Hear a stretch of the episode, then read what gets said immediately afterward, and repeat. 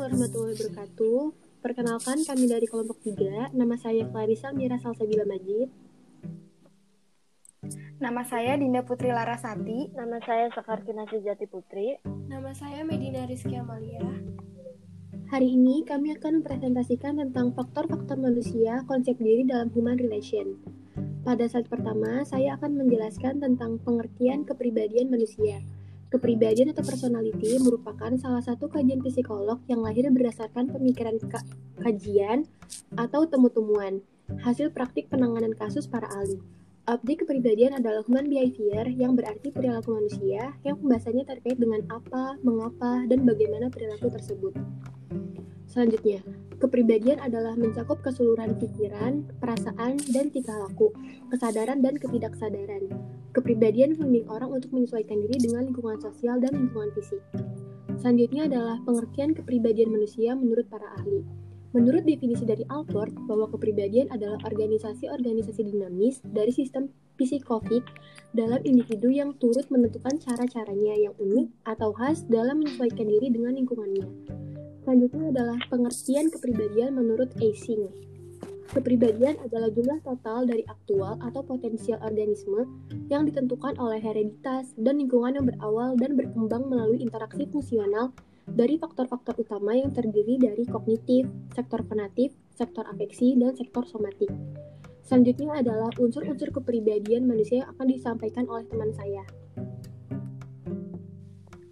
Unsur-unsur akal dan jiwa yang menentukan perbedaan perilaku tiap-tiap individu itu disebut dengan susunan kepribadian yang meliputi satu Pengetahuan. Pengetahuan individu terisi dengan fantasi, pemahaman, dan konsep-konsep yang lahir dari sebuah pengamatan dan pengalaman mengenai bermacam-macam hal yang berbeda dari dalam lingkungan individu tersebut. Dua, Perasaan. Perasaan ialah suatu keadaan kesadaran manusia dengan menghasilkan penilaian positif atau negatif terhadap sesuatu. Bentuk penilaian ini dipengaruhi oleh pengetahuannya, sehingga perasaan akan selalu mempunyai sifat subjektif dengan adanya unsur penilaian sebelumnya. 3. Dorongan naluri Dorongan naluri yaitu kemauan yang sudah menjadi naluri bagi setiap manusia. Sedikitnya terdapat tujuh macam dorongan naluri antara lain dorongan untuk mempertahankan hidup, dorongan seksual, dorongan untuk mencari makan, dorongan untuk berbakti, dorongan untuk bergaul dan juga berinteraksi antar sesama manusia, dorongan dalam meniru setiap tingkah laku dari sesamanya, dorongan akan keindahan bentuk, warna, suara, dan gerak. Selanjutnya akan disampaikan oleh teman saya. Aneka warna kepribadian. Aneka warna materi yang menjadi isi dan sasaran dari pengetahuan, perasaan, kehendak, serta keinginan kepribadian, serta perbedaan kualitas hubungan antara berbagai unsur kepribadian dalam kesadaran individu, menyebabkan adanya beraneka macam struktur kepribadian pada setiap manusia yang hidup di muka bumi dan menyebabkan bahwa kepribadian tiap individu itu unik berbeda dengan kepribadian individu yang lain. Nah, ada delapan warna dasar yang dirangkum oleh C.S. Jones yang menggambarkan rasa dan emosi. Di antaranya ada warna merah, orange, kuning, biru, hijau, hitam, putih, dan coklat. Dalam psikologi, warna merah memberi arti sebuah simbol keberanian, kekuatan, dan energi. Juga gairah untuk melakukan tindakan atau action. Warna oranye memberikan kesan hangat dan bersemangat serta merupakan simbol dari petualangan, optimisme, percaya diri, dan kemampuan dalam bersosialisasi.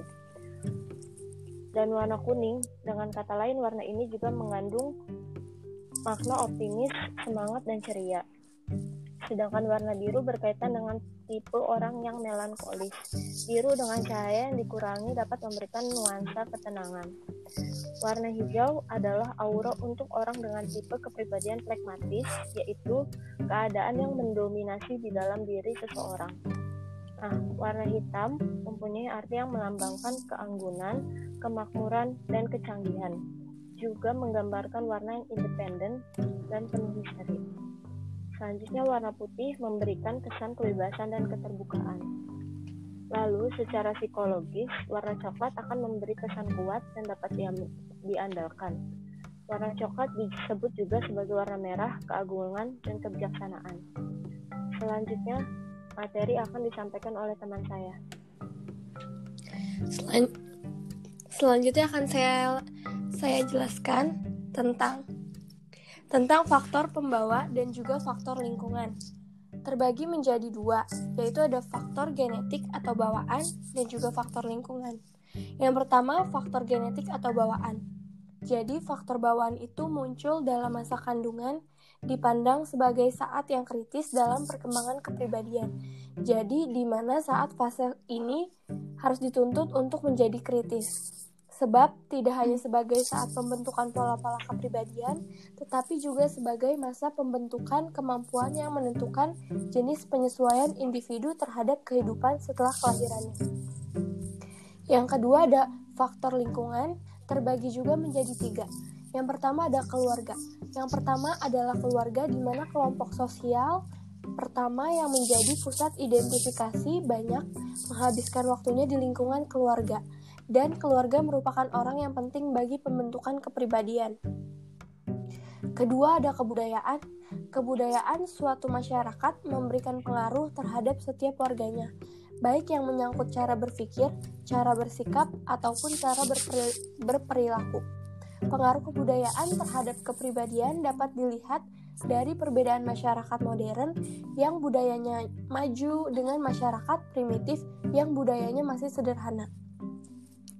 Yang ketiga ada tempat tinggal. Tempat tinggal di mana kita menetap di sebuah lingkungan yang seperti apa. Contohnya tinggal di komplek di mana kita jarang sekali untuk berinteraksi langsung kepada masyarakat setempat dan juga bisa memunculkan kepribadian yang tertutup dengan orang lain. Selanjutnya ada tipe-tipe kepribadian. Yang pertama ada pengertian dari extrovert ada kepribadian dari ekstrovert. Ciri-cirinya antara lain orientasinya lebih banyak tertuju keluar. Pikiran, perasaan, dan juga tindakan orang-orang dengan tipe kepribadian ini sangat ditentukan oleh lingkungan sosial maupun non-sosial di luar dirinya. Ciri-cirinya ramah, menarik, mudah bergaul, mempunyai hubungan interpersonal yang baik, dan cenderung memberikan penilaian yang positif terhadap orang lain. Selanjutnya akan dijelaskan oleh teman saya. Tipe kepribadian introvert. Sikap introvert mengarahkan individu pada dunia dalam subjektif. Tindakan dan pemikirannya bersifat subjektif.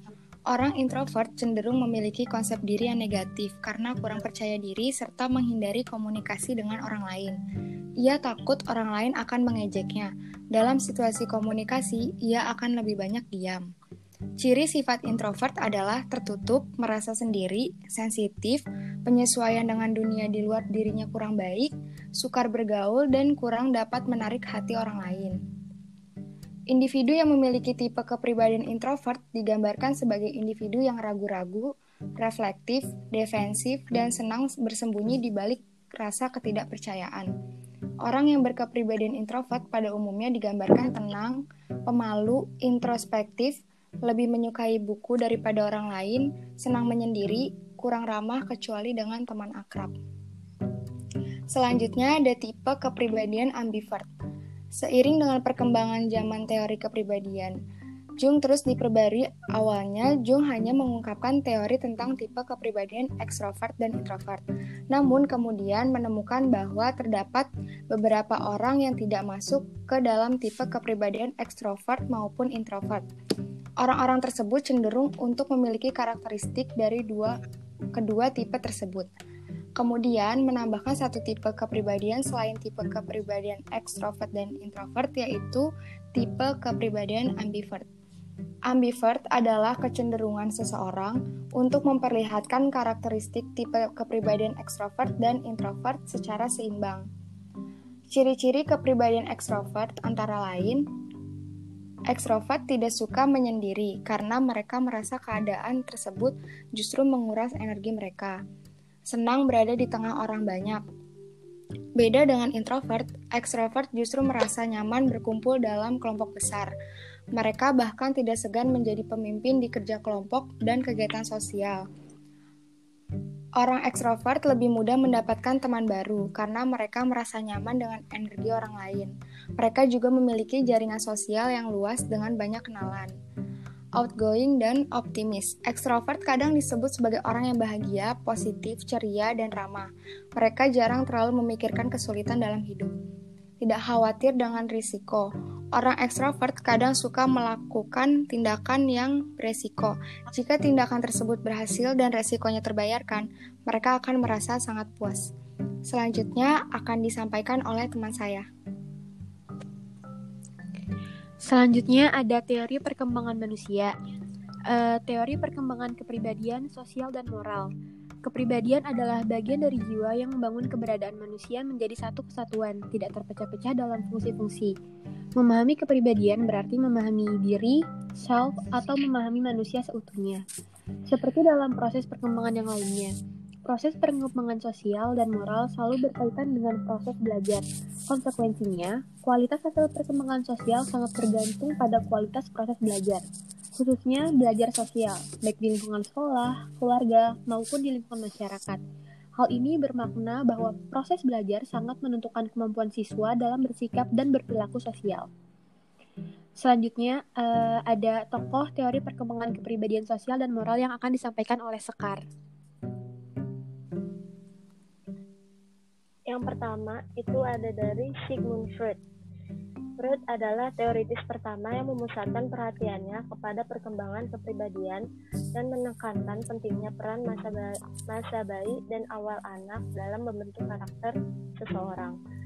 Freud yakin bahwa struktur dasar kepribadian sudah terbentuk pada usia lima tahun dan perkembangan kepribadian sesudah usia lima tahun sebagian besar hanya merupakan elaborasi dari struktur dasar tadi.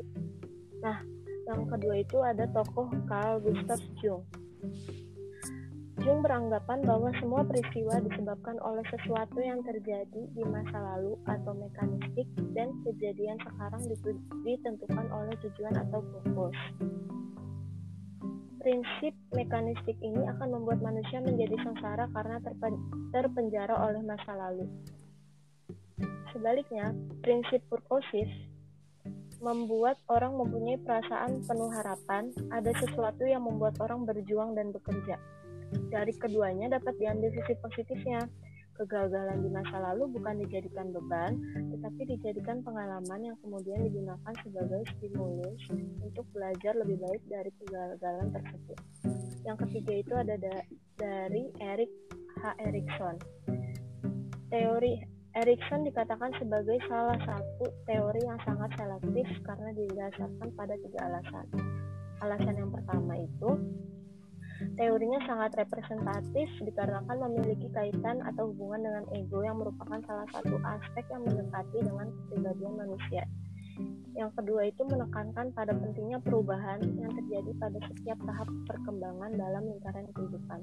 yang ketiga itu menggambarkan secara eksplisit mengenai usahanya dalam menggabungkan pengertian klinik dengan sosial dan latar belakang yang dapat memberikan kekuatan dalam perkembangan kepribadian. Nah, selanjutnya akan dijelaskan oleh teman saya. Uh, selanjutnya adalah teori perkembangan moral menurut Kohlberg. Menurut teori Kohlberg, telah menekankan bahwa perkembangan moral didasarkan terutama pada penalaran moral dan berkembang secara bertahap. Dalam teori Kohlberg mendasarkan teori perkembangan moral pada prinsip-prinsip dasar hasil temuan Piaget. Menurut Holberg, sa sampai pada pandangannya terdapat 20 tahun melakukan wawancara unik dengan anak-anak. Teori perkembangan moral dalam psikolog umum menurut Holberg terdapat enam tahap masing-masing menjadi dua tahap. Di antaranya itu adalah tahap pertama adalah orientasi hukum dan ketaatan, tahap kedua adalah individualisme dan tujuan. Tahap ketiga adalah norma-norma interpersonal. Tahap keempat adalah moralitas dan sistem sosial. Tahap kelima adalah hak-hak masyarakat versus hak-hak individual. Tahap keenam adalah prinsip-prinsip etis universal.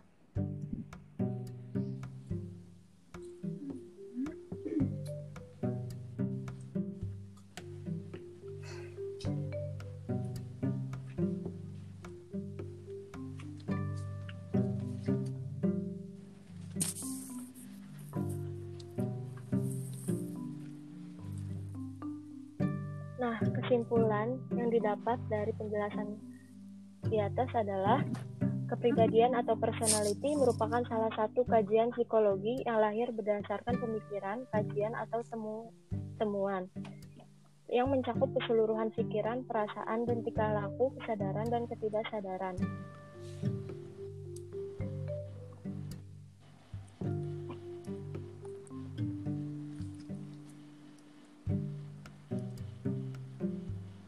Udah.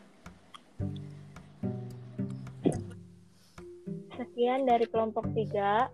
Mohon maaf jika ada kekurangan. Warahmatullahi Wassalamualaikum wabarakatuh. warahmatullahi wabarakatuh. Yeay.